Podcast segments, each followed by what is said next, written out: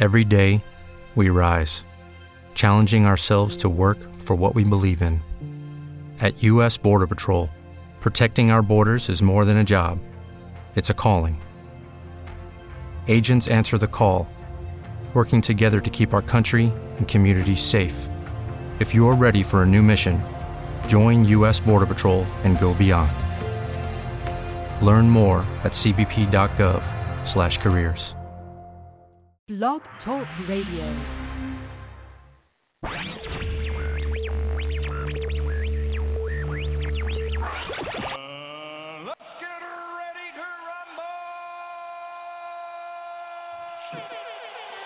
Time now for the Gridiron Stud Show. You can be all American. I'm You now. can, I'm right? actually, I can do it now. You can do it now. Yeah, I can do it. But I'm trying to focus on my position. With your host, Chad Wilson. They hating on me on something. You know, I gotta do something in the mix. Bringing you high school, college, and NFL talk. I don't lack a discipline. 皆さん You all need more discipline True discipline Come on, get a grip. Call us on the show today. Girl, get out of my face with that crazy stuff. The number to call 347 633 9365. If y'all got to take, y'all know that. Or you can reach us on Twitter at Gridiron Stud. Come and get some And now, your host, Chad Wilson.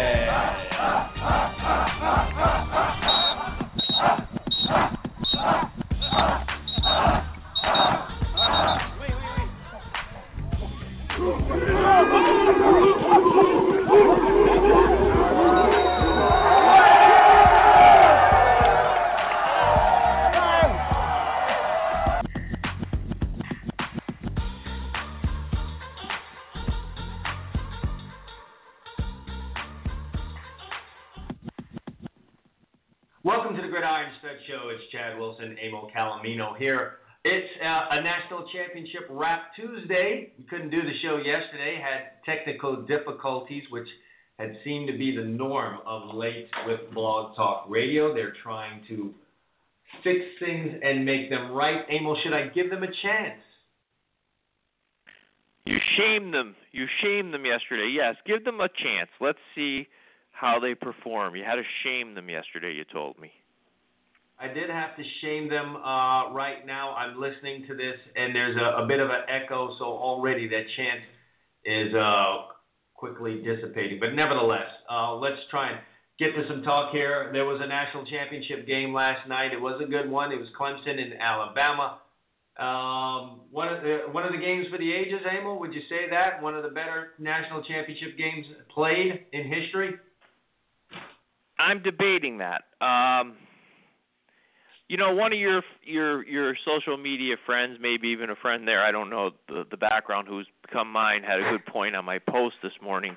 He said he felt it was more like one of one of the greatest quarters ever.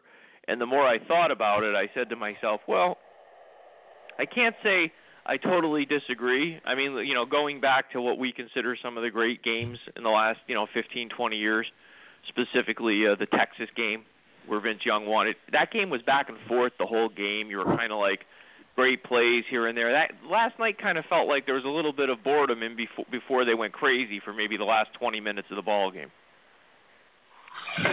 Uh, I would agree with that. I mean, uh, things were a little, uh, got a little, um, kind of lulled you to sleep there at a certain point in the game, but then it woke up towards the end. Um, for me, the best all time is that USC Texas game. A lot of twists and turns and action throughout, but nevertheless, at the end of the day, we did end up with, uh, you know, the game decided decided on the final drive, final play, actually. Uh, Oh yeah, we had a great. It was a great. Fi- if it was a concert, it was a great final set. I mean, the the beginning of that game. You know, first of all, I don't know about you, but that game really took a long time. I mean, at first I thought it was my imagination. Then I realized it was it was over four hours. Um, then at the, you know, I I don't mind using instant replay occasionally, but they were using it way too much in my opinion last night. First of all, I don't remember a call being overturned. They must have went to the replay 10 times in that game. Yeah, it was a little bit ridiculous, uh, Emil, how many times they decided to go to replay there. It just it seemed uh, uh, going overboard with wanting to get every little thing right. But who's going to argue with that referee last night? Did you see the guns on that guy? Oh yeah, that guy. Oh man, I tell you what, I don't know what he he must be taking that stuff they sell on these channels. You know, I'm I'm 62 years old. I have seven percent body fat. I'm taking this to the grave with me. He had some pipes on him. Yeah, clearly this guy knew in advance he would be doing this highly televised game and decided to go on a curling expedition for about Oh, yeah. eight weeks.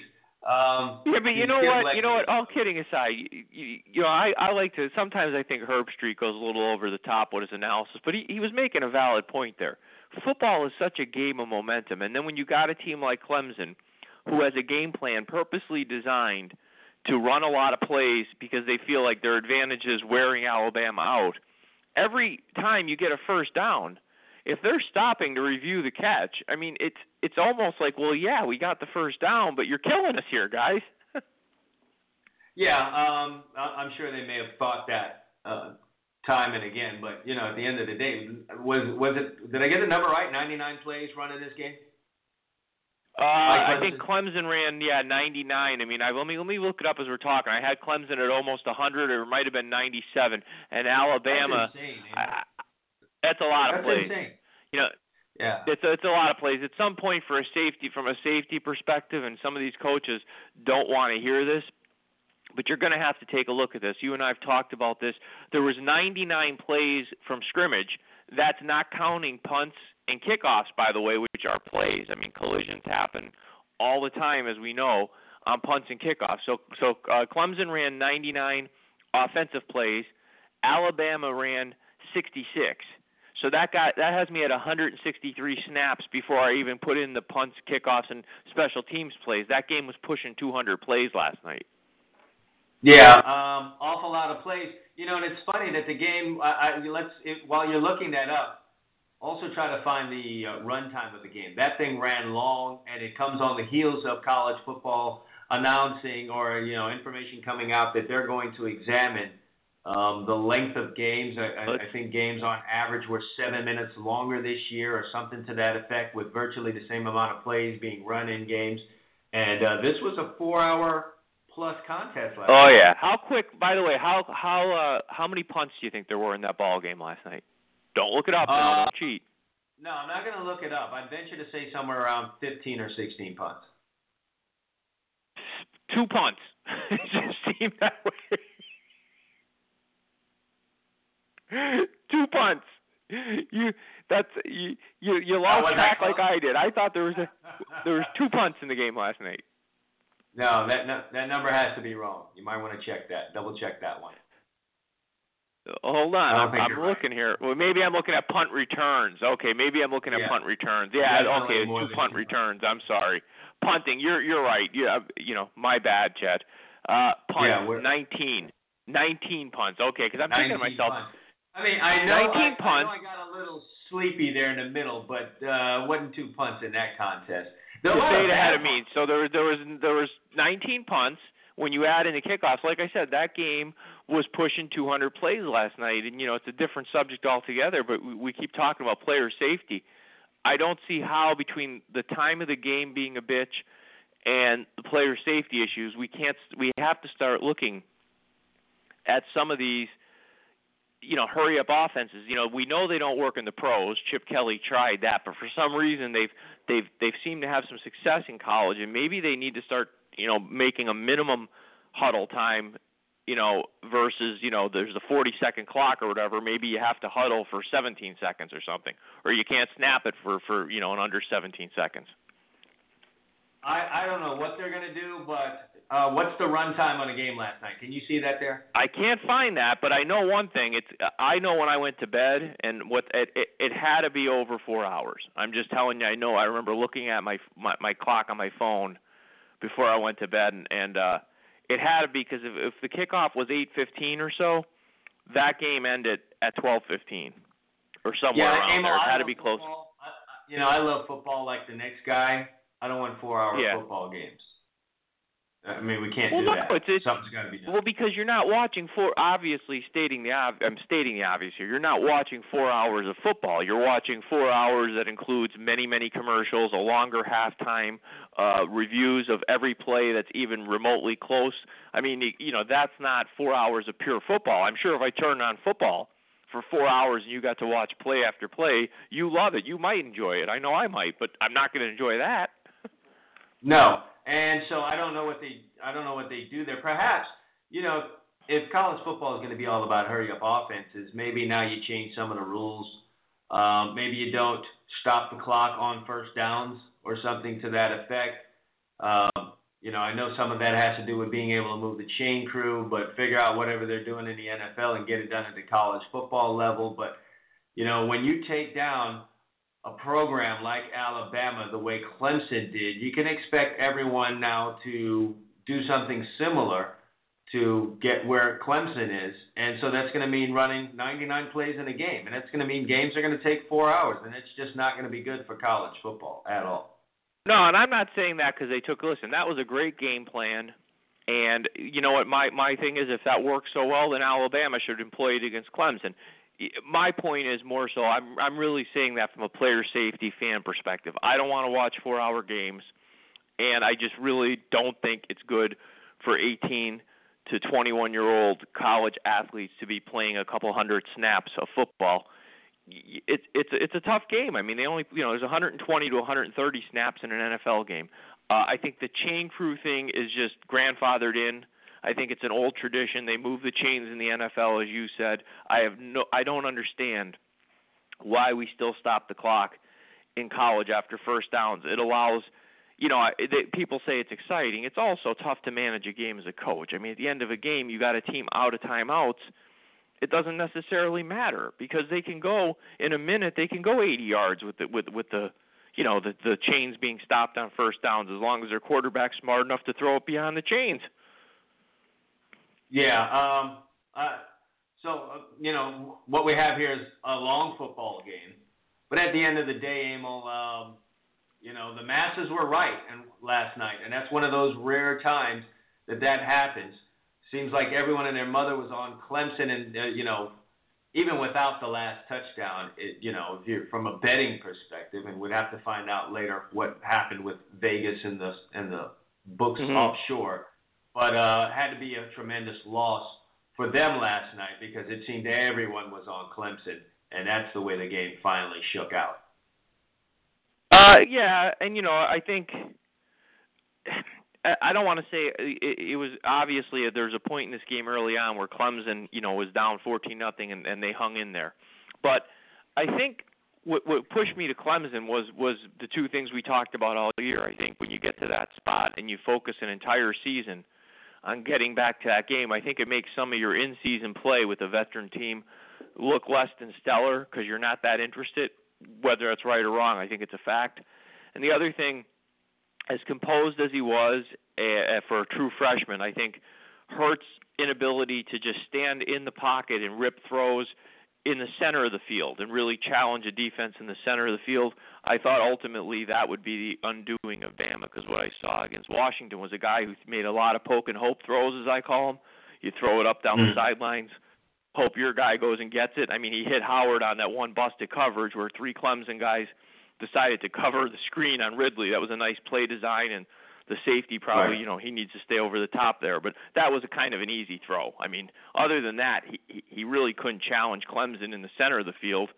So eventually, especially when Scarborough got hurt, it it made Alabama very one-dimensional, and and that kind of slowed their offense down at that point. They were resorting to trick plays on the drive that got them ahead, which tells you all you need to know because Alabama usually doesn't need to trick you. Yeah, so now under the full microscope becomes Steve Sarkisian and took over for Lane Kiffin. Um, I'm sure you realize um, the social media had fun with that last night. You know, all the memes Yeah. and the uh, people saying somewhere Lane Kiffin is probably off smiling. I did see a couple of pretty good uh, memes put together. One was a, a picture of Nick Saban's phone uh, with calls to and from Satan, um, calls from uh, Lane Kiffin, calls from well, uh, the you know, SEC. I'm going to say this, and I, and I wish you know, I, I don't want to sound Monday morning quarterbackish, but I, you know, if we were sitting here, I would have said it to you during the game because I I thought the one thing that Alabama did, and, and I'm, I'm not going to blame Sark. I'm going to say overall as a staff, I think they were a little bit arrogant in that. I thought they could have called the game a little differently to some extent to kind of help their defense out, who they knew, while talented, is not quite as deep. Um, I, I think you, you know there's a way to slow that game down. Use more of the play clock.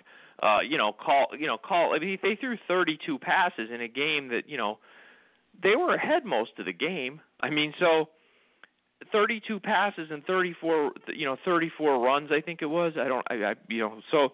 I, I, I Alabama's usually a run heavy team. I'm slowing that game down a little. I know what Clemson wants to do to me. You know, why am I going to let them do it? Now, you know, you could say that's well in hindsight, but I just thought they were they were leading most of the game. They had an ability to slow that game down if they wanted to, and I was watching the play clock. They weren't necessarily taking it under 10 seconds. I mean, there's some things you can do to kind of I shorten mean, that game for your not, defense. That's just not the way that they play football, though. Uh, I mean, that would be a departure from, you know, Alabama football. And if you ended up losing, that's a tough. That's a tough thing to swallow. Understood. I get you. You know, I hear you. And that's hey, listen. Like I said, I'm not going to kill the guy for it. I just know one thing. When I saw him pull out the trick play to get back to get the lead, 31-28, I said, okay, I know that Alabama's challenged tonight offensively because that's not always their thing. I mean, if they're killing somebody, maybe they run a trick play. But usually, when Alabama, when the rubber meets the road, they just power the ball down your throat, and that's that. What were you thinking when uh, Jalen Hurts made this move, uh, cut through that defense with uh, you know under two minutes left and got in the end zone? Were you thinking that swear, was I swear Uh, on my children, I was thinking, damn, you scored too quick, Jalen. It was a great run. The kid's got ice. I mean, he's a, tr- a true freshman. But when I saw there was two minutes left and they had a couple timeouts, I just felt like Alabama's defense, having watched them all year and how dominant they were, I felt like they were completely gassed. And I said, if, if Yeah. Clemson doesn't kick this ball around, that we're going. I thought we were going overtime, to be honest. I didn't think Clemson was going to win it. I thought they'd kick a field goal and we go overtime. Uh, I did say this word for word after that. You left too much time on the clock. I don't think Alabama's defense can stop this offense right now. Um, and I wasn't really even thinking so much about them being gassed. Just um, it didn't look like if there's such a thing for a defense like that Alabama defense was in rhythm. Um, they had found something with Mike Williams uh, matched up on number 28 uh, at the cornerback for Alabama Averett, who played well early on in the game, but um, after you know after they'd found some time, uh, after they'd found the matchup and they started exploiting it a little bit, it seemed like he lost a little bit of, of his confidence, and they had something there, and then you know trying to cover up anything for Averett versus you know Williams um, would leave things open for Hunter Renfrow, who who's been better than Hunter Renfrow in the two last college football championship games. He's been he's been Nobody. absolutely he's been the best wide receiver on the field. Oh yeah. Well, well, I don't know. Last night, let me ask you about this. I was just going to say this. How how how much do you think Mike Williams elevated his draft stat uh, stock after last night? I don't know how much he elevated it. He's already considered the number one wide receiver. Uh, you know, um, where he goes in the draft just pretty much boils down to how the league as a whole feels about drafting wide receivers. But he already came into this thing as the number one wide receiver. Uh, did nothing to hurt. well, that. I know that, but I'm saying I think he put himself in the top ten of the draft. I mean, He's I an watched the way he's that an kid. extremely tough matchup, no doubt about it. Yeah, yeah, he's a guy I want on my team because because I don't I don't necessarily need a lot of space. I can let him go up over everybody and get it. So I don't need him to necessarily get separation all the time. I love guys like that. I want him on my yeah, team. and, I'm and, an and it's a great thing in college football. It's something that you get in college football that you don't necessarily get in the NFL because of the hash marks. But when you're on that left hash and he's into the boundary like that, and it's an, an easy fade throw, unless you've got yourself a big corner in that boundary with him, it's almost um, really unfair uh, when you get that kind of matchup, and that's really in in the second half, most notably in the fourth quarter, the matchup. Yeah, you're talking Clemson- because of the wide hashes in college football making the throw easier too. Very easy, yeah, very easy. Uh, Yeah. I thought that's where Yeah. they were going to go on that final play. Um, I thought that's that that would be the way that they went. Um, really, I thought the game, Emil, it was was lost on the pass interference call. Uh, you know, right before I guess the the uh, it might have been the third to last play Yeah. uh, as they tried to attempt to throw the ball. Uh, you know, like kid abandoned his technique and, and got himself a penalty there. So Yeah, he got Yeah, that himself right- in trouble put them. You know, he, by the way, the Alabama fans, as you know, because you follow social media even more than I do, they're in full whine mode about that rub play down on the goal line.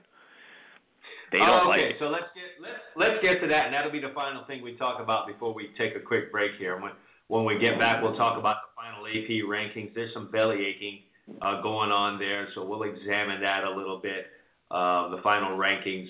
Um, I, you know, everyone's arguing and, and you know fighting about something absolutely meaningless. If you're not first, you're last, is what I was told by uh, a couple of coaches growing up in my lifetime. But nevertheless, that's Yeah, well, it's kind of true, but you know, it's a marketing tool. Let's face it. I mean, college football, we have 130 teams, not like the NFL. We don't. We have a semi sort of true playoff. So you know, it is a marketing tool. Teams like to say we were ranked in the top 10 next number of years out of whatever. But you know, I get what you're saying. But it, you know, and I know that as fans, we've always paid attention to the final rankings. So we'll do it here. But anyway, go ahead. Tell me Yeah. about the rub play or what your your take is on that, Coach. You know, um, more at issue was was the scoring play earlier in the game where there was a true rub. What happened in that final play was not. Uh, it, it didn't end up. Maybe it was intended to be a pick play, but hmm it was not. It did. It, it didn't end up that way. I mean, if you sit there and look at it, the outside wide receiver went down inside. He was covered by. Marlon Humphrey, um, who made contact with him, and uh, that receiver, if I'm correct now, you know, because I'm not seeing the play right in front of me, but if memory serves me, I don't believe he even made contact with uh, the guy covering him in the slot, which was Tony Brown for Alabama. What happened to Tony No, Brown? I, I I didn't think so at all. Now on the play, you're t- the the previous play is what you're talking. You're talking about the earlier touchdown. This one, the winning touchdown. I totally agree with your assessment there. But but you know even on the play that a true rub occurred, you know the way I've always you know guys that coach and you know like yourself and other people I know always tell me, especially in the college game, if the receiver goes down and usually doesn't extend his arms and makes some sort of effort to look like, even if he doesn't really want the ball, but look like he wants the ball, they're usually going to let that go. You know, I mean, it, I mean it's a it's a fifty-fifty call. Yeah, um, that that is usually what ends up happening, but that's not what happened on that final play. They just, you know, Alabama misplayed it. Just to be quite honest with you, it's a great play call by Clemson, by the way. Um, and, and, one of the best things about it is that you rolled out Deshaun Watson on it, making that throw that much easier. Um, you know, so as he rolls out and Renfrow's running into the flat, it's it's you know like a long toss play and it made it very, very easy. And it just, you know, once that player gets outside of the guy covering him, it's really over. And you can see the disappointment on Tony Brown's, uh, and it's just his whole body, like he went and lived there knowing that this is over. You know, uh, this play right here killed it. So, um, great play call well, by Clemson. I, I give them credit, Chad, on the call. I give them a lot of credit. Um, I really thought, to be honest with you, with six seconds and a timeout, they had stones to call that play because if your quarterback loses his mind and runs around or throws a ball that takes a long time to get the clock stopped, the game could be over. I thought they were going to have Watson actually just run a quarterback draw and see if he could get in, and if he got tackled in the middle of the field, they'd call timeout quick. That's what I thought they were going to do there. I think um, I think you don't run that play with anyone other than a redshirt junior or a senior quarterback, or at least someone who's taken a lot of snaps and you have a tremendous amount of confidence in. On the Alabama side, when you've got that ball into the boundary like that, you know, we could talk uh, like put my coaching hat on here. I do something on that edge to not allow a roll out there. You can't let him get a clear view of that throw or a run pass option. You just can't let him get outside of the tackle box there. You know, I know they probably. Well, once he's outside the tackle box, you're pretty much screwed because he's got a cho- he's got a choice there. You know, for the in that case, you know, as you said, the receiver gets outside there, the game's over. It's an easy toss. But if not, you know, somebody could get a couple blocks in there and he can just take it himself. Yeah, I mean, even if Alabama covers that thing up well, and you know they're on the receiver's hip, Watson keeps it, and he's just so athletic. I mean, they just. I'm sure you saw the play near the end where he dove through the air and damn near got in the end zone. You would have been looking at something similar to that. Not my money would have been on him finding a way to get the ball across the uh, the the goal line there on that one. So great play call by Clemson. Um, and you know Alabama comes to you know for Alabama now, Emil, that's a tough mountain to climb. Yeah, look, I know Nick Saban's as good as anyone with motivating his team and you know keeping the foot on the gas. This is a tough mountain to climb. Um, the stories are out, and and I can totally believe them that Nick Saban grinded the hell out of these guys, players, coaches, support staff, everyone got completely grinded trying to get to where they were in the season. And when it doesn't result in hardware, that's a tough that's a tough pill to swallow. Well, can I can I say something as someone who loves football and as a fan more so than you know I can't speak for an 18 to 21 year old college player. You're around them more than I am. And I understand the commitment it takes to win championships. I get that. And I respect Alabama. It's not this is not a a hater thing. I, I mean I respect what they've done. But I gotta tell you, that doesn't look like a lot of fun to me. And at the end of the day, there should still be joy in these games. Like to me, Clemson looked like they were genuinely having fun. They they, they did. Um, Yeah. Alabama, it doesn't look like fun to me. And you know, I get the tradition and the national championships and all that, but it takes a certain kind of kid to want to play there, if you ask me, because I just don't see a lot of joy there sometimes. I really feel, Emil, like going into it, they just have no idea what it's going to be. They think they know, but then when they get there, it's a totally different deal. And yes, there've been many players out of the out of Alabama during the Saban era who have done well in the National Football League, but there's also been a pretty high number that have busted. And um, you know, when you take a look at someone like a you know, like a Trent Richardson or, you know, Eddie Lacy, it seems like the guys are worn out on football by the time they get to the NFL. It's just a complete and major grind. And I under, I get where Saban's coming from. To stay on top in this day and age in college football, you got to be working tirelessly.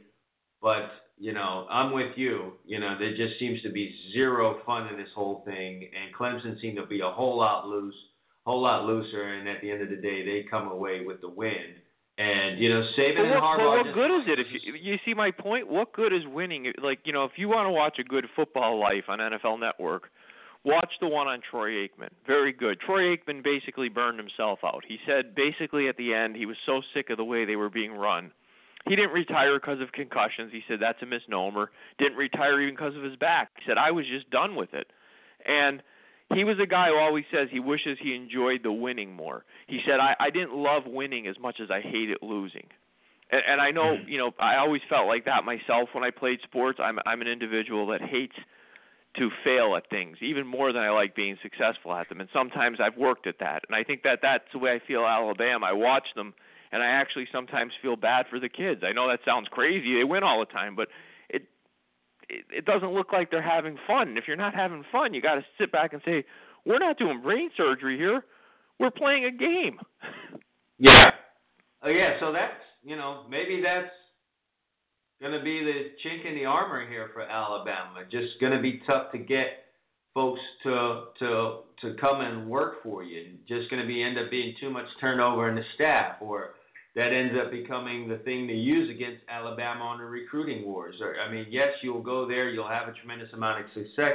Success, you'll win double-digit games. You'll probably be in the college football champion playoffs. Um, you know, three out of four years. But when you're done playing there, are you still going to like the game? And you know, that's there's something to be. Said. When I was growing that. up, I Yeah, liked. don't I mean, I was always an SC fan, but I liked you guys. I liked watching Miami play if I wasn't, you know, SC. and I said to myself, you know, a lot of people hated them, but I I always looked at them and admired. I said, this these guys look like they're having fun. I mean, Oh, I we worked our look. off. There's there's no doubt about that. A whole lot of hard I'm not work. I'm not debating that, When but when you got on the play, know, field, we played. Yeah, it absolutely. looked like you were having fun. And that's what I enjoyed about watching Pete Carroll's teams, even though it was my team. But I said they were having fun. He was making it fun. There's some that would say winning is fun, you know, and losing is It is not. fun. And if you don't, It, it is Yeah, fun, but you can win, and I think you can do both. You can work hard, okay. You can work hard and and and win, okay. Like you said, you work hard in practice. I get that. You you prepare, but when you get out there, it shouldn't be like you feel like, you know, every mistake you're going to get your head ripped off. You can't play anything in life. You can't do anything in life if you're doing it scared. yeah, no Yeah. doubt about it. You know, someone similar to to Nick Saban in in college football is Jim Harbaugh, and this stories that were out about the uh, week leading up to the Orange Bowl was that uh, those kids at Michigan didn't really have uh, much of a, a good time during the week. You know, uh, Harbaugh had them buttoned up. Um, they didn't go out and have some fun activities. It was uh, an entire business trip. And um, you know, when you do that to the guys, and then you still go out there and lose, man, the backlash ends up being pretty, pretty hard. You know, I went to three bowl games when I was there at Miami. Now, mind you, we didn't win any of them, but I walked into uh, a culture that already existed here. And you know, uh, early on in our preparation for the bowl games during the bowl week, um, yes, we would practice, and when we're on the practice field, we worked hard. But then, you know, when it was time to go out and have a good time and take in the sights and sounds of uh, the town that we were in, we were able to do that. And then towards the end of the week, then you kind of button things down. You know, you got it out of your system um, early on in the week, and then when it came time to, you know, get ultra serious and batten down the hatches, we did that. And that's something that existed before I got here when bowl games were won and championships were won. And it just seems to be the way to go. So, you know, folks in Alabama and Tuscaloosa and Nick Saban himself are going to have to examine that. I just don't think Nick knows any other way. And Emil, I wouldn't be surprised if uh, retirement is right around the corner for Saban. Uh, what did I say to you last night? Now I thought it would definitely. I really do had a gut that if they won, if they won for some reason, I sent sent you a text in the afternoon yesterday. I felt like in the coming days he would retire. I felt like he'd have his six championships. Uh, you know, he he would go out on you know on top, sort of like Coach Wooden did at UCLA, and that would be that. And you know, the basketball coach, of course, for those of you who are too young to know who Coach Wooden is. Um, but uh, Saban, you know, losing, I'm not sure. You know, his personality. I'm not sure if that's you know, but but then again, winning championships is hard. He can come back next year. It doesn't guarantee he's going to win anything. So maybe he just says, "Hey, I've I've had enough. I've won five of these things in an era of complete parity." Um, you know, people know I'm a, I'm a, a damn good coach, maybe the best college coach ever. Because I could see him on TV. He's got a very sarcastically funny personality. I could definitely see him on TV. Yeah, yeah. Um, and and like I'm going to say it again. It, that's a this is a tall mountain to climb again. All of those guys that got the hell grinded out of them, and I'm not just talking about the players at Alabama, but uh, you know all those guys that got the hell grinded out of them, and now got a, and now are sitting there today thinking about the grind that is now coming again to try and get back to the spot in hopes that you win, and in hopes that you could, you know, undo this outcome and in the back of your mind knowing that it's possible for you to do this complete grind and still lose that's a uh, man that's a tough thing to overcome. I don't think people quite understand that. So we'll have to keep an eye on how that unfolds um, as we head into this off season all right we're going to take a quick break. When we get back the ap poll the final ap poll all the folks that weren't first that are all fighting for those last spots uh, called uh, numbers 2 through 25 we'll talk a little bit about that We'll also share some insight on the week that weekend that was in the NFL playoffs. Stay with us. We'll be right back on the Gridiron Stud Show.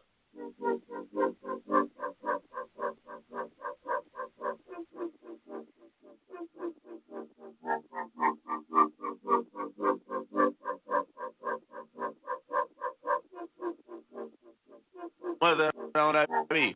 I was good on my own, that's the way. The 7 on 7 season, summer basketball, family picnics, all around the corner, and you're paying big money for t-shirts from screen printers? Why? Screen printed t-shirts are costly when done for small groups. They're limited in color unless you want to pay an even higher price. More colors mean higher prices. How do we solve this?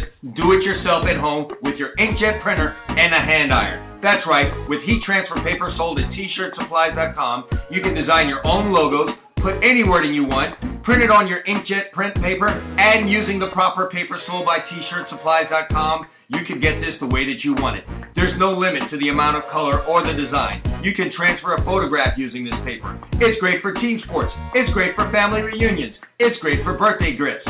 The t-shirt is part of the American culture, and now you can design your own. Don't worry if you haven't done it before. T-Shirt Supplies has the first-rate customer service.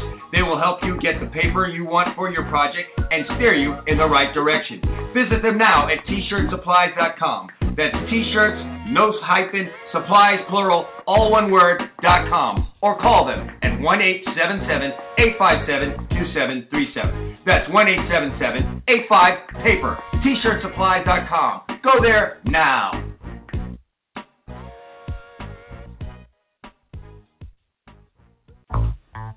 You want the truth? Well, here it is. Speed kills, and in no other sport is that true than in football. Speed gets you to the end zone. Speed gets you to the ball carrier. Speed makes you a winner. Do you want championship type speed? Do you want speed that kills? Then Complete Speed is what you need. Complete Speed is turning athletes into game breakers. With quick and easy methods that are easy to understand, Complete Speed can shave time off your 40 yard dash, make you quicker and more explosive. They have a clear progression, drills, and exercises along with specific instructions. They also have proven sample workouts and programs for you, the individual, or for you, the coach. Speed is what you need, so hurry now and check out Complete Speed. Just go to gridironstuds.com forward slash complete speed. That's gridironstuds.com forward slash complete speed for more information right now. To all you high school recruits out there, you want to get recruited by the colleges? Step up and visit gridironstuds.com today. We got college coaches visiting. We've got people visiting. We've got fans visiting. If you want to be seen, get your video up there right now. It's easy. Create a profile. Takes two minutes. Stop playing games. Get off of Facebook. Take control of your future. GridironStuds.com is where you need to be today. Visit now, set your profile up, and let yourself be seen.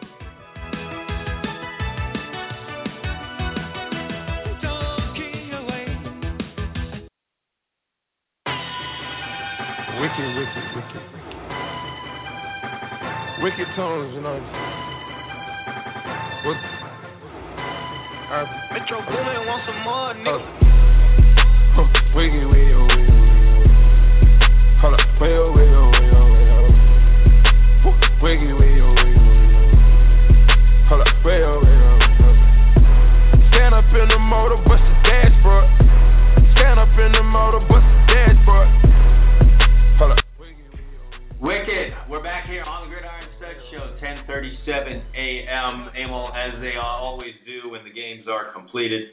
You got to start talking about, um, you know, the rankings, uh, and you're talking about two through 25. Of course, Alabama is number two, but you know, as you said, you know, some of this is for marketing, and then it's also a little bit of a springboard for you going into the next season. So, real quick, let's just talk about the top 10. Um, well, well, let me in- first in tell you what I did. I got up this morning. I didn't know the AP poll would even be out this early. Um, but I, I hit the button on the on the browser and voila, it comes up, right? So I kind of did my own poll. You know, my own head. I figured, okay, let me see where these teams are going to end up. As you said, Clemson won it. They're automatically number one. Alabama's number two. Uh, I wrestled with the next three teams when I was doing my own. I could make cases, but uh, you know, I, I, voila, I see my Trojans at number three. What, am I going to complain about that? I'm a homer. No, okay. Um, I could make a case uh, in my own head for Oklahoma being three and USC four, but I'm not going to argue that. Okay. Washington uh, is four. They had a strong showing defensively against Alabama. I'm not going to go nuts, but I personally would put Oklahoma ahead of them for the reason that I think Washington's offense showed when they played two better teams toward the end of the year, USC and Alabama. Uh, they weren't ready for prime time. I mean, USC went up to Seattle and pretty much shut them down. Okay, but again, I'm not going to kill anybody. Those those three teams I thought were very close. So they were USC was three, Washington was four, Oklahoma's five. Now here's where I get a little bit I lose my mind. I'm not a Penn State fan per se. Not a hater. I'm not a fan. Okay, you just ranked USC three. They beat Penn State in one of the better Rose Bowls ever, other than that Texas USC game, 52-49 on a kick at the buzzer. Um, Penn State beat Ohio State. Now you could say that's one off. That's fine. Ohio State plays in the same conference as Penn State, which Penn State won. And Ohio State lost their bowl game, albeit to the national champions, but they lost 31 to nothing. If you're telling me USC is 3, wouldn't you think Penn State's ahead of Ohio State? Urban Meyer doesn't coach for Penn State, so figure that out. Oh, oh, I know why Urban Meyer is six here and Penn State seven. I get you said the whole thing. That's the Urban Meyer vote. That's the media currying favor with Urban Meyer and also respecting him because he is a football god. Hold on, Emil. Do you hear? Do you hear? It's the ghost of Sandusky walk, walking the. No, you're, you, you know what? It's funny you say that, but I have a Penn State fan here who did a local sports talk show. He's called us over the years. He put the media will not cut Penn State break in the near future, and I put you mean the Sandusky thing. He said yes. So I mean, yes, they you, will you, have to you, you earn nailed their way through the rankings. They will have to beat people. They will have to make it clear, um, and all that. And then you know, in there, there's there's a bad. You know, there's some other issues with this poll. Um, but when you sit here and look Oh, I'm gonna keep going. No, I have more of them. I have more besides But that. But on. I, my, sometimes, for, sometimes you have a you have ba- you have bad losses that can really undo you. Um, and a 49 to 10 loss to Michigan um, is what is the majority of the thing here, Amal. Yes, I made a little joke about the Sandus- ghost of Sandusky. This probably plays a little part of it. Yes, um, Franklin is not Urban Meyer as it stands right now. But that 49 to 10 loss to Michigan is the undoing, and you'll see what I'm talking about with the game that undoes you as we go through a couple of more of these rankings. I'm sure uh, when you go, Ch- Chad, listen, I complete, I completely get why they did, but I'm not. Again, I'm not an apologist for them, but I do know behind that game, when Penn State played up there that that week, they literally had a couple kids from the science class playing linebacker. They had like six linebackers out. I mean, I think we could all agree right 49 now, to 10, Michigan. 49 10. I mean, I, I understand that. I get it. I get it. So anyway, I get the loss. Penn State goes seven. I would have put them six. And and believe it or not, Ohio State's still falling for me because I would have put Florida State ahead of Ohio State. I think at the end of the year, Florida State was playing better football than Ohio State. Um, I'm I'm looking at what I saw, and I'm not just you want me saying the do, loss you want me to Ohio do this State. for you again? 63 20. I understand loss 63-20. I get it. 63-20. Every one But by the same token, then- grab, every one of these teams Doesn't the USC? How about USC losing to Alabama 52-6? I guess that doesn't matter. That's why they're not number two. Uh, okay, whatever. I, you're right, I- but it's just it's annoying. Time out. Time out. Hold on. Slow down. You're because you're you're you're you're uh, you're hot as a tea kettle right now. Was there any Okay. other place to put USC? You can't put them one. You can't put them two. They're number three. And the reason USC is three over Washington is USC kicked Washington's ass. But every one of these teams we pull up, when you go through their ledger, there's going to be that embarrassing loss that cost you. Yeah, you can lose a game in college football. You just can't get blown off the field. Watch I how understand. this as we Well- go through this poll. I understand. So Penn State seven, and I see where you're going there. Florida State has the loss to Louisville that we talked about earlier, so they're not going to elevate them over Ohio State. But then you say, well, wasn't Ohio State's loss. got the same. In, have to find a different word for what happened. I know they got beat 63-20, and it could have been worse. Like At some point, Louisville got bored.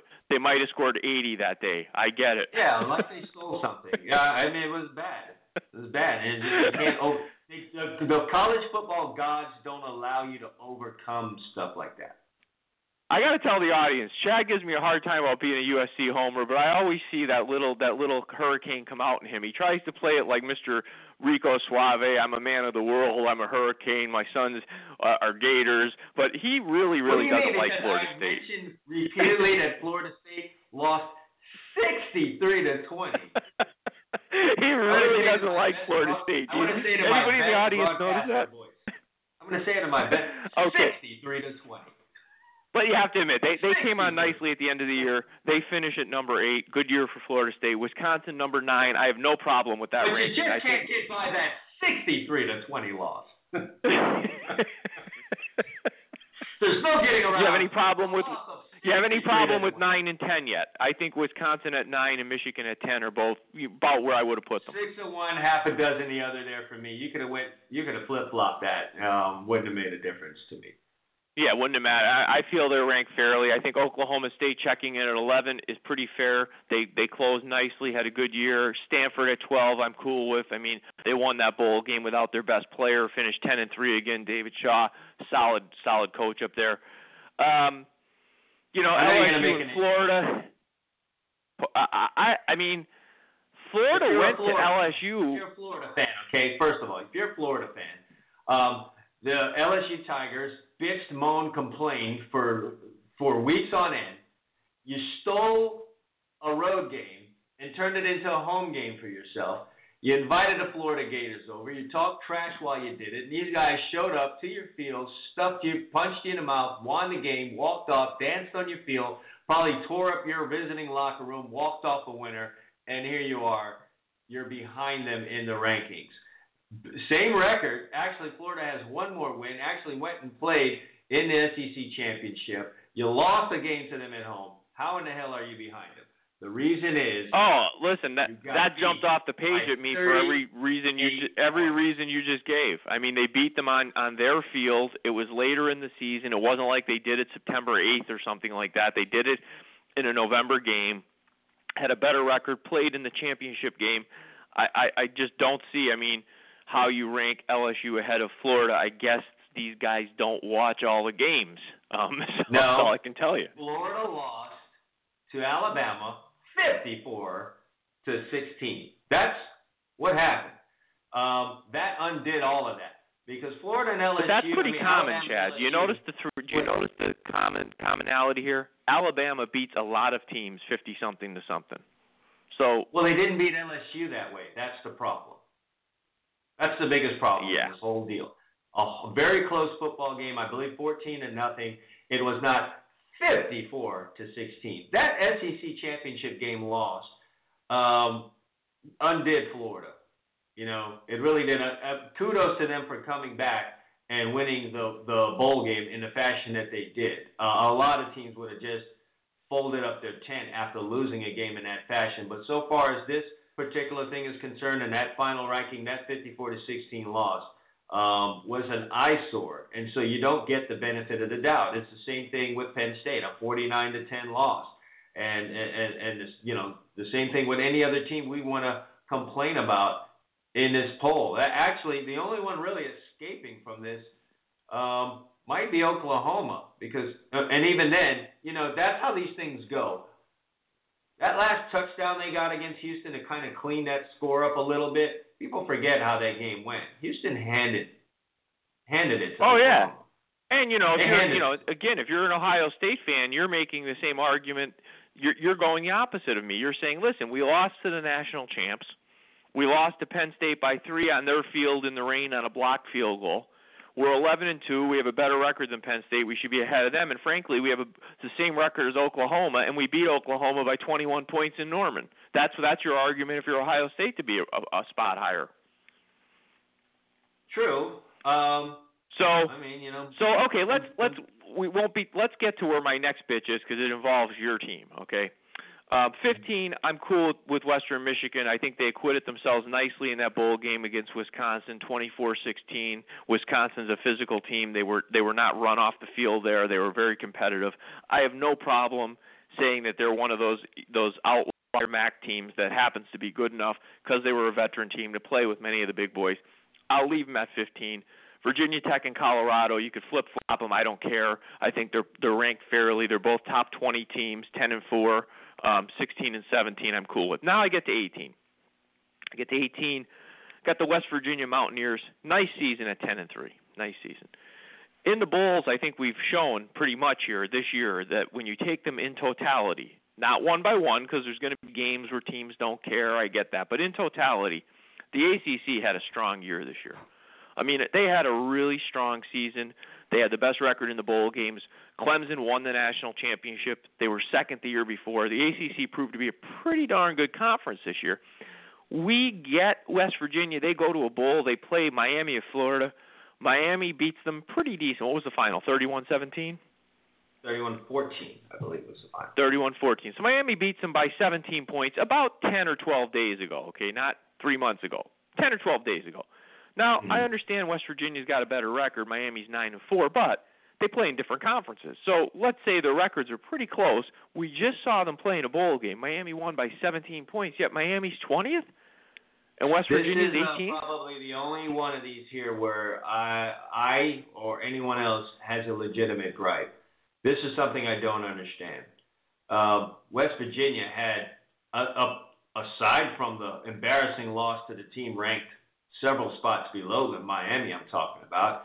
West Virginia lost the game 37 to 20 and got completely smashed by Oklahoma 56 to 28. They should have no benefit of the doubt.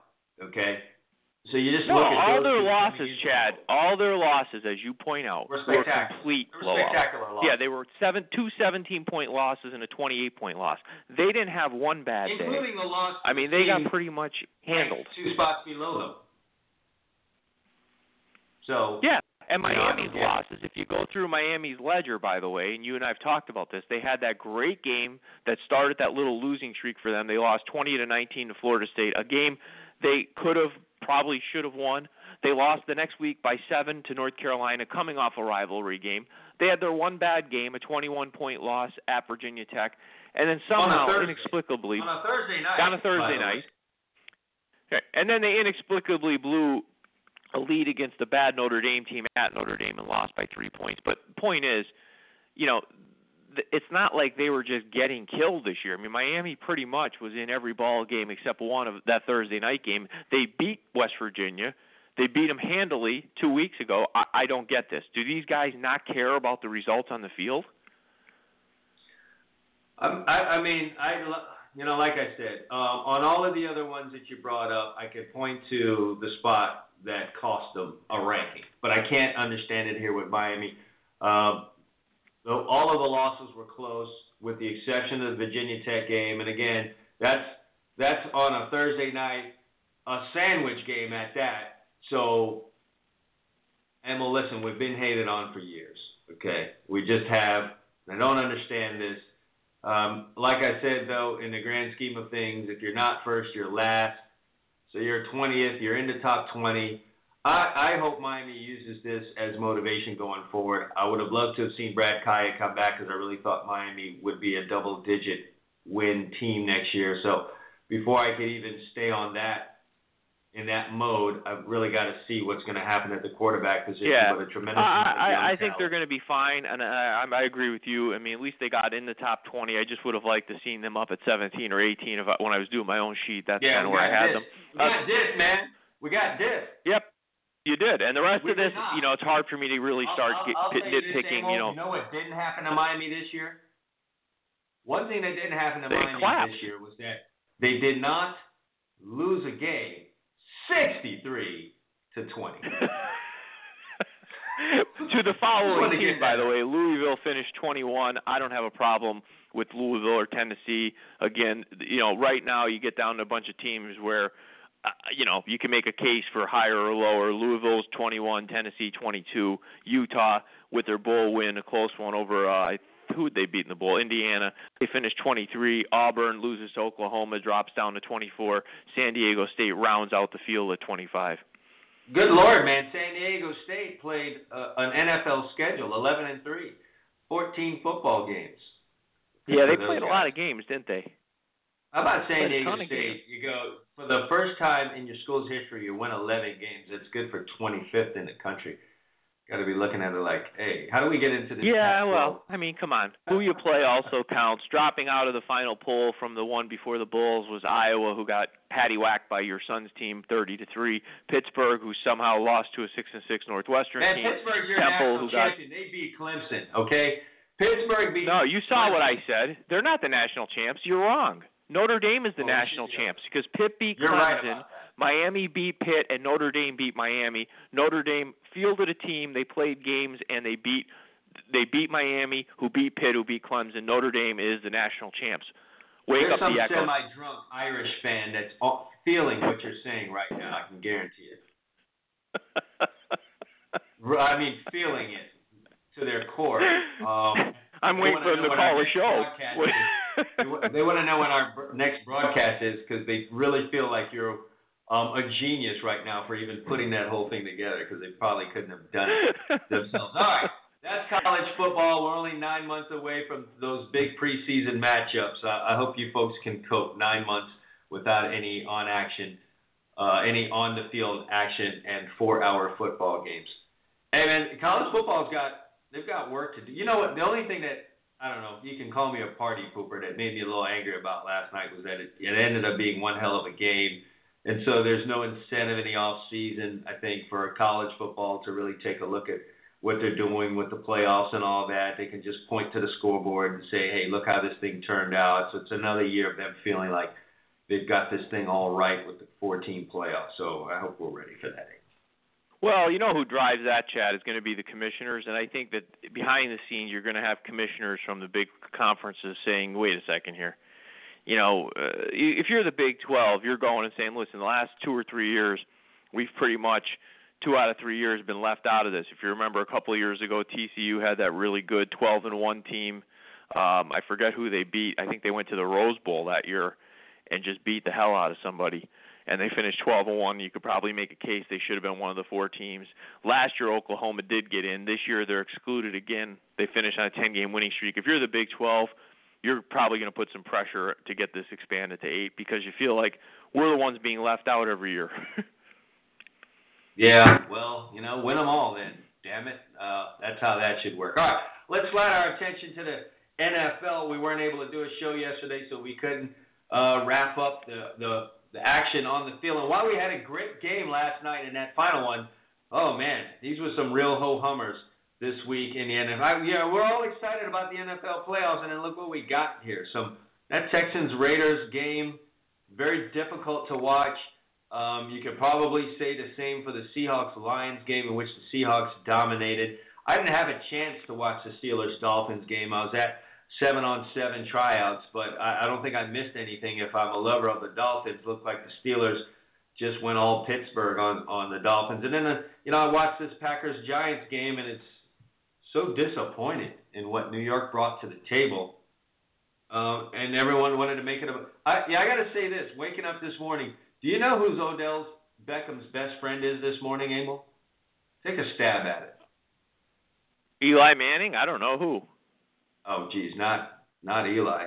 It, Odell Beckham has found an unusual best friend today, and that's Derrick Rose because Derrick Rose decided to go completely AWOL. And oh, I heard about that. They couldn't find him.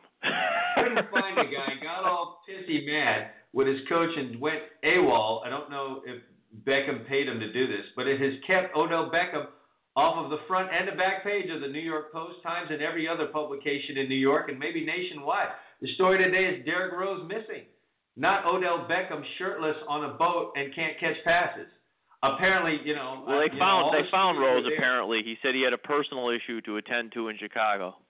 Oh yeah, buddy. oh, personal yeah, issue. Okay. I love. I don't even listen. Let me tell you something about myself. All right, and I don't know if this exists for most athletes. I'd have to think so. I couldn't stand to miss a practice. I could not sit at home or sit in a doctor's office or a dentist chair and and be okay knowing that there was a practice going on for a team I played for and I wasn't there. Let alone a freaking game. There is a game I know. going on. I know. You play on the team. It's a different era though, buddy. Different era. These guys, some I of these mean, guys, a, they, you know. They had a personal matter or what? Your cable bill was late. They had to, you had to pay it in person. What the frick was going on? You want to share that with us? Derrick Rose. Well, I'm sure this will. I'm sure this will slowly trickle out in the next couple of days. We'll find out just you know where he was. Um, I, I I know one thing. Odell Beckham's mind was not completely right in that game Sunday because he had. They weren't just drops. They were big drops at different points in the game, like that first down in the opening, you know, quarter that would have set them up the in the, the Packer 25. Out, is that he he still had a suntan lotion on his hands from the boat trip, um, and found it a little difficult Stop it already. to get it off. Stop it already. You're between Florida State and Odell Beckham, man. You're on like a you're like Kevin Hart this morning. I mean, you're going crazy. I- I'm telling you right now, the best thing that happened to Odell Beckham was that they didn't lose that game to the Packers, 63 to 20. That would have really made. 63 to- Hey, let let me ask you about that game. Did you how much were you back from practice or whatever you're doing? Did you see most of that Packers Giants game? I saw a good amount of it. Um, listen, I um, let me give credit where credit is due. You and I have been uh, hard on Aaron Rodgers and the Packers, and yes, they didn't run the ball like you know they probably should have. But Amo, Aaron Rodgers was masterful in that pocket. Uh, he made it. He made it very difficult um, for the Giants to call defense the way that they wanted. You know. Um, well, I felt there always- were three things. I felt there was three things, Chad. Let me see if I'm wrong. Tell me where I'm, I'm going wrong here. That that you could say cost the Giants that game or won it for the Packers. However you want to look at. Midway through the second quarter, the Giants they flashed it on the screen at that point. Had 194 yards of offense. The Packers had like 25. Yet the Giants only had a six nothing lead. I felt a having watched football a long time in my life. When you have a quarter and a half of domination like that, and you only have a six nothing lead on the road, against a good team, you're in trouble because you you basically let them in the game. They can keep calling the game the way they, they wanted to call it. You didn't get them behind where you can make them completely one dimensional. So I felt that was number one. Number two, I felt, and I, I'm not making an excuse because I still think they would have lost based on how they played, but I felt like losing Dominique Rodgers, Cromartie, uh, was a real kick in the groin for the Giants. I I I didn't think they could deal with what Green Bay was doing without him. Both very good points. And- uh, um, let, let me uh, let me let me expand on that just a little bit. The Okay. the, the there's you know I don't I'm funny like this. I will remember things said by by players in the NFL uh, that probably just go passing for everyone else. It usually seems to be quarterbacks. I've said to you time and again. I just remember what Tony Romo said uh, in in in an interview after a game last year that you know NFL games come down to those final eight minutes. You you know you've heard me talk about that. Uh, I remember quite some time ago Steve Young saying this about NFL playoff football. If you're on the road and you're you're you know you're you're making your way, you're getting the ball, you're moving the ball downfield, you're getting in that red zone. If you're kicking field goals instead of scoring touchdowns, you're gonna you're losing the game. You're going to lose the game at some point. And I guess the point Steve Young was saying that on the road in an NFL football game, in a playoff football game, at some point that home team's to get momentum. That's inevitable. And if after all of your hard work and your several trips into the red zone, you're sitting there with a six nothing, nine nothing um, lead, once that momentum swings on the side of that home team, you're keeping them close enough that a touchdown now gets the crowd rocking, a fumble, turnover, they got the ball back, they go down score, now they got a lead, then it's you know no looking back. And that's what happened to the Giants It's in this over. game. Yeah, yes, you had it. Yes, they did. going. They did not. If the Giants had converted early, say they get a 14 nothing lead, that stadium is quiet. The Packers have no threat now of running the ball because you know Green Bay they fall behind 14 nothing. You you think they don't run it when Sure. they're ahead. When they're when they're Yes. down 14 nothing, they're they're going all pass happy on you. Um, Right. it's a completely different ball game. And then you know, obviously Cromartie, you know, you as a defensive coordinator understand you lose a, a corner like him, it changes everything. You know, Emil, it was a you blow, make- but I thought I thought defensively, um, the defensive coordinator made it a bigger deal than what it was. I mean, uh, listen, the Packers have a nice receiving corps. It's not the best receiving corps in in the NFL, and I f- really felt like the Giants should have just should have blitzed more in that second half. And I have a feeling that with Cromartie being out, they just got really scared of doing that. And it allowed Aaron Rodgers to sit in there versus a four man rush and almost like you've ever gone out in the backyard and played with your young nephews or like you were the older cousin. He looked like that there. I'm just toying around. I'm just playing around. And against a four man rush, there was one touchdown that he threw where I counted it. Eight seconds to throw the ball. You can't cover. Oh, I I know I know the exact play you're talking about, and I feel like to a degree you hit the nail on the head. They treated the loss of Cromartie as if they lost Deion Sanders or something. I mean, don't get yeah, too Cromartie's a nice deal. player. Like, give give Sensabaugh a chance to cover man to man. It beats having Aaron stand back there and waiting for a guy. No one's great when you got when you need eight seconds to cover a guy. Everyone becomes a backup at that point. No one's covering anyone for eight seconds. It's ridiculous. No, and you're in the pl- you're in the playoffs, so you're a good team. You have a guy on your roster. I assume every Tuesday he gets a paycheck. I mean, let him try to cover somebody. So I'm with you there. You know, I mean, I I thought they made too much of it, but I really think the big play, and it's kind of obvious, but I don't think people realized it, and I knew it at the time. That Hail Mary at the end of the first half, I knew the game was over. I, I watched the Giants walk off the field. The score goes to halftime at 7 6. You can go in there and sell yourself on, hey, we kicked their ass the first half. We didn't convert in the red zone. It's a one point game. Let's stick it in the end zone when we get down there. We'll, we'll blow these guys out of here. You, that ball goes up, and now it's 14 6, and you're in the locker room thinking to yourself, we went up and down the field. We're down a full touchdown and two point conversion. you know, I mean, it just yeah. The, the I mean, air, I- you know, the air was out of the bub, out of out of the balloon. Yeah. Yeah, we're beat the hell out of this team, but we're way behind on the scorecard. And um, I, I, I didn't say the game was over. Um, I did say the Giants need to come out as a result of that Hail Mary. They need to come out and put together two good.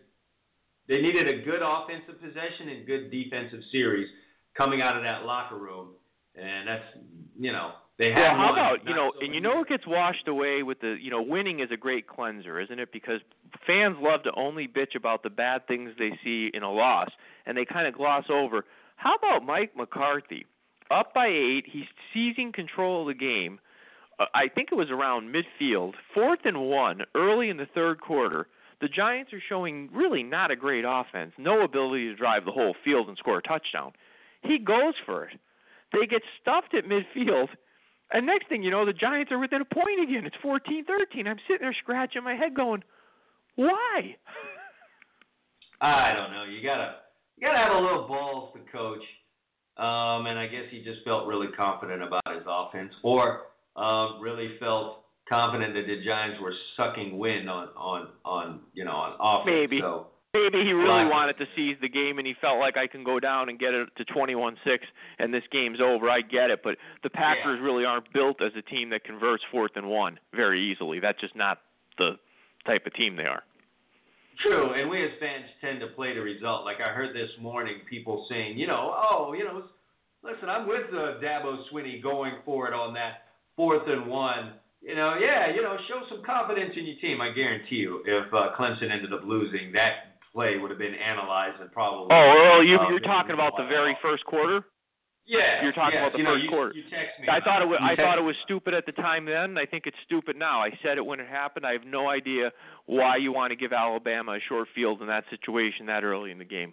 Didn't understand it Yeah. then. Won't under. We'll never understand it. Well, you had some folks on uh, on talk radio this morning saying, "Yeah, I mean, show confidence in the team." I guarantee, if it was 35-30 in Alabama, they do. Let's see. You know, you got to go back to that first quarter play where they went for it. Uh, you Yeah, know, of course. Turned right there. Shut the hell up. You know, so sometimes we just tend to play the result. Um, I don't know what more you could say about here. The Seahawks Lions game kind of went the way that we expected it. I think was that my only win. Um, it was my only win. You, yes, six let's let's make this very simple. Chad was one and three. His only win was the Seahawks, and I was one and three. Uh, and uh, who was my only winner? Houston. Texas. I had Houston. You Texas. yes. Uh, my friend, that was a weird. a Listen, bit- that was the square weekend. We got to do some research and find out how bad Vegas got pummeled this weekend because I'm guaranteeing you, they had a bad weekend. When four favorites win, I mean every casual bettor in Vegas likes to bet favorites. I bet you they had a very four bad weekend. Four home teams win. Um, Yes. A double whammy for them. So um, just running through this real quick. I'm a little embarrassed um, about the the Raiders pick. You know, I saw how they finished off the season. I don't know what I was hoping for. Connor Cook looked, looked every bit of a rookie who was snatched off of the practice squad. Um, so you know, I probably should have went back. I, I just had so little faith in Brock Osweiler. Um, but I should have had a little bit more faith in the Texans defense. Had no business picking the Raiders. You know, I will, having said this though, you know when the Raiders fell enough behind and they just let Connor Cook throw the football without being so cautious, he looked better. I, I am mindful of the fact that the Texans had a big lead and kind of loosened up on the coverage, but Um, yeah, should have been a Texans pick there all the way. Lions, Seahawks. Uh, Seahawks. I didn't see the Lions going on the road and winning a playoff game. When's the last time the Lions won a playoff game? Were you were you on the road? 1950 something. The last time they won a playoff game was 1992, and the last time they won a playoff game on the road was 1957. No, nowhere to lie. I wasn't even I wasn't even a thought at that time. Um, and you got gas for 25 cents back in those days. Couldn't see them going and taking out the Seahawks then. Dolphins Steelers.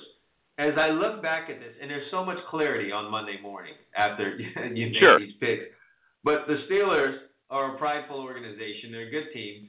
Um, really, we could both agree a better football team on paper and uh, live than the Dolphins. And having lost already to the Dolphins on the road, getting them back at home should have seen the blowout coming there. Good God, man, they hit the hell out of Matt Moore.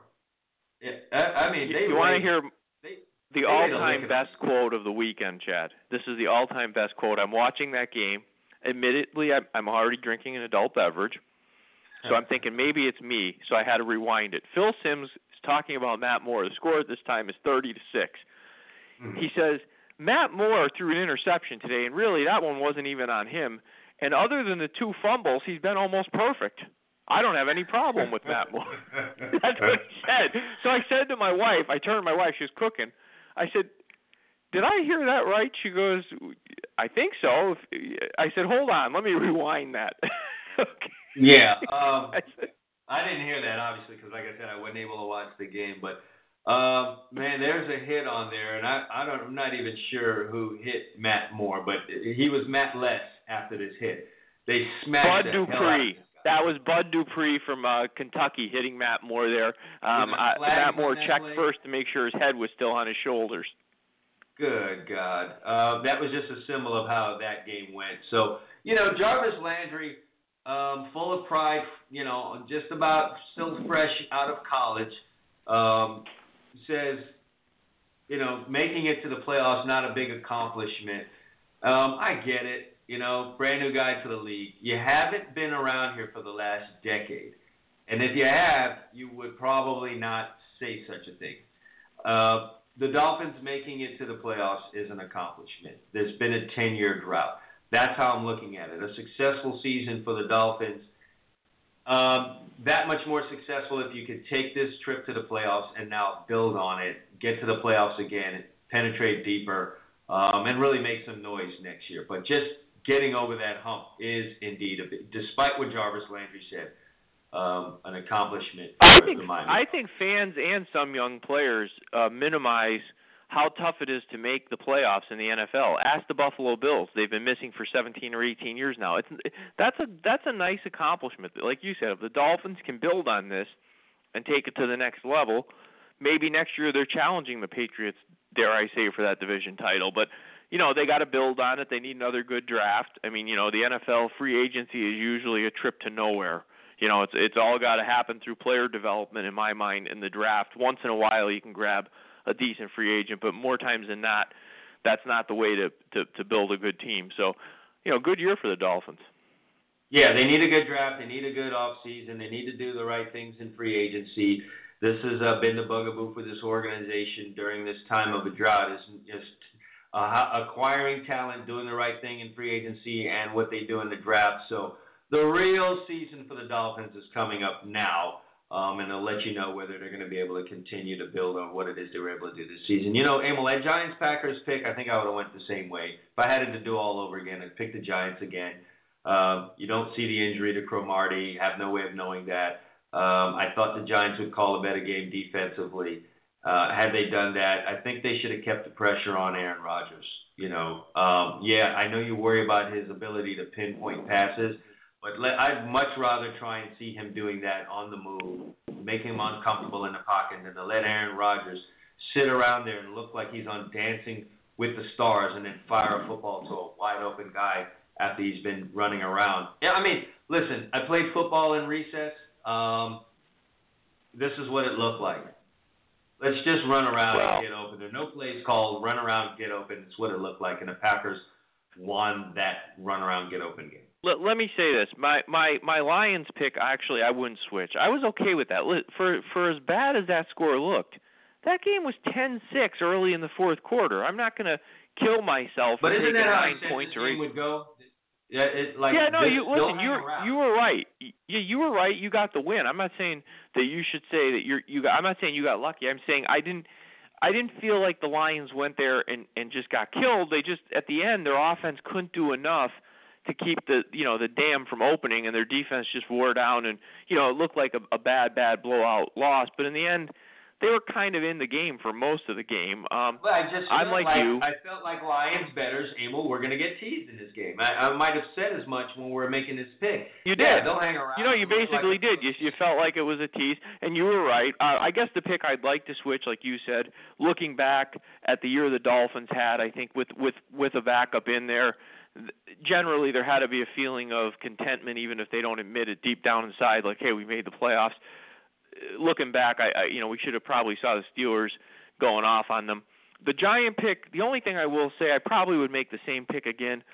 But in retrospect, I'd give more consideration to the fact that the Packers are home, and the Giants are just not a team built to beat the Packers in the way that I would like to beat them, which is just don't let Aaron Rodgers have the ball much. See, the Giants, because they have no running game, are going to give the Packers plenty of plenty of possessions. So when you give a guy who's playing quarterback as hot as he is right now enough possessions, I really don't care how good your defense is.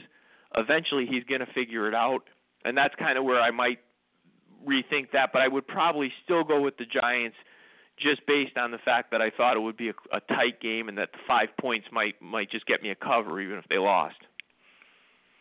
Yeah, um, I'd agree. You know, I, I, guess you got to agree with that. I know this: New York Giants in the draft find a way to get a Fournette or Dalvin Cook. Just figure it out. Find a way to get it. It's it's how you get the best out of Eli. Eli, without a guy he can, re, you know, turn around. Without a Brandon Lloyd or someone of that ilk to turn around and hand the ball to, he's just a pedestrian quarterback. Everyone knows that. Maybe Eli himself even knows that. But with a guy like that, Eli can win you Super Bowl. So um, I think it's clear what it is the Giants need to do. You have two, um, maybe even three elite running backs, because I really think the kid from Texas is going to rise um, during this. I would argue. I would argue though, but before you go for the running back for them, I'd get the running back in the second round. I'd pick whatever one was left because I think the real issue for the Giants, that offensive line gets zero push. I, I dare say Ezekiel Elliott would have a hard time getting a thousand yards behind that line. That line gets zero I- push in the running. I game. really feel like this year, Amo, though, those this is a this is a year where those running backs go in the first round. I know in years past they've kind of pushed the running back. Well, the running back is becoming back. It's becoming chic again, and I think these guys are going to be gone early, and I don't think the Giants will have. Oh, a Cook and. Cook Maybe- and Fournette are gone in the first 15 picks, but I think you might be able to steal that kid from Texas unless he just goes nuts at the I, I combine. have a feeling he's. and gonna- runs. Yeah, I have a feeling he's going to rise. Know, uh, in these in these. Yeah, well, if he does, up. you're right. He'll be gone too. You're right. But what do I know? We're just some schleps here on Blog Talk Radio. And so, um, look, I'm just, you know what I'm thankful for? That we're able to get this this show in. It's been so difficult to get that done. By the way, um, you folks have heard me bitching about Blog Talk Radio on here several times. I raised enough of a stink yesterday that, um, you know, they reached out to me, got on the phone with me, and actually provide something known as customer service. It's a lost art. So, um, well, I'll hang What up- part I'll of India was the guy from? hey, well, you have to know me enough by now to know that the phone would have been put down very hard in a cradle if uh, someone called me rolling R's trying to help me with my problem Blog Talk Radio. I think you know. Hello, I am was- I am in Mumbai right now. How are you, Chad? that call that call would have been ended rather quickly. Probably some insults to go first. No, they actually uh, handle their business there. So let's see. Let's see if we can maintain this relationship because enjoy doing this showing here. I enjoy having the ability for uh, folks to possibly call in um, if they if they so feel, even though that's not really been the case lately. Folks have been scared of us for whatever reason. But nevertheless, we want to thank you folks for listening uh, to us again. Now that we're back on the air, and uh, hope you continue to listen to. Uh, listening to us. The playoffs are still here, and then you know college football has this all-important off-season thing going. Um, college football recruiting um, is going to be a big deal. It so never ends. um, It never ends. Football is 12 months out of the year. So again, we want to thank you folks for listening to us. We want to make sure you enjoy the rest of your day. For Emil Calomino, I'm Chad Wilson. Thanks for listening to the Gridiron Stud Show. 63 to 20. I said throw that in there one more time. Oh You folks have a man. Goodbye.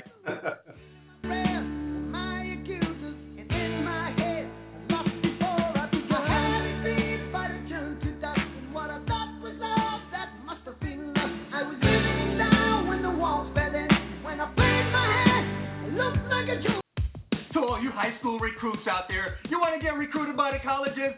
Step up and visit gridironstuds.com today. We got college coaches visiting. We've got people visiting. We've got fans visiting. If you want to be seen, get your video up there right now. It's easy. Create a profile. Takes two minutes. Stop playing games. Get off of Facebook. Take control of your future. GridironStuds.com is where you need to be today. Visit now, set your profile up, and let yourself be seen.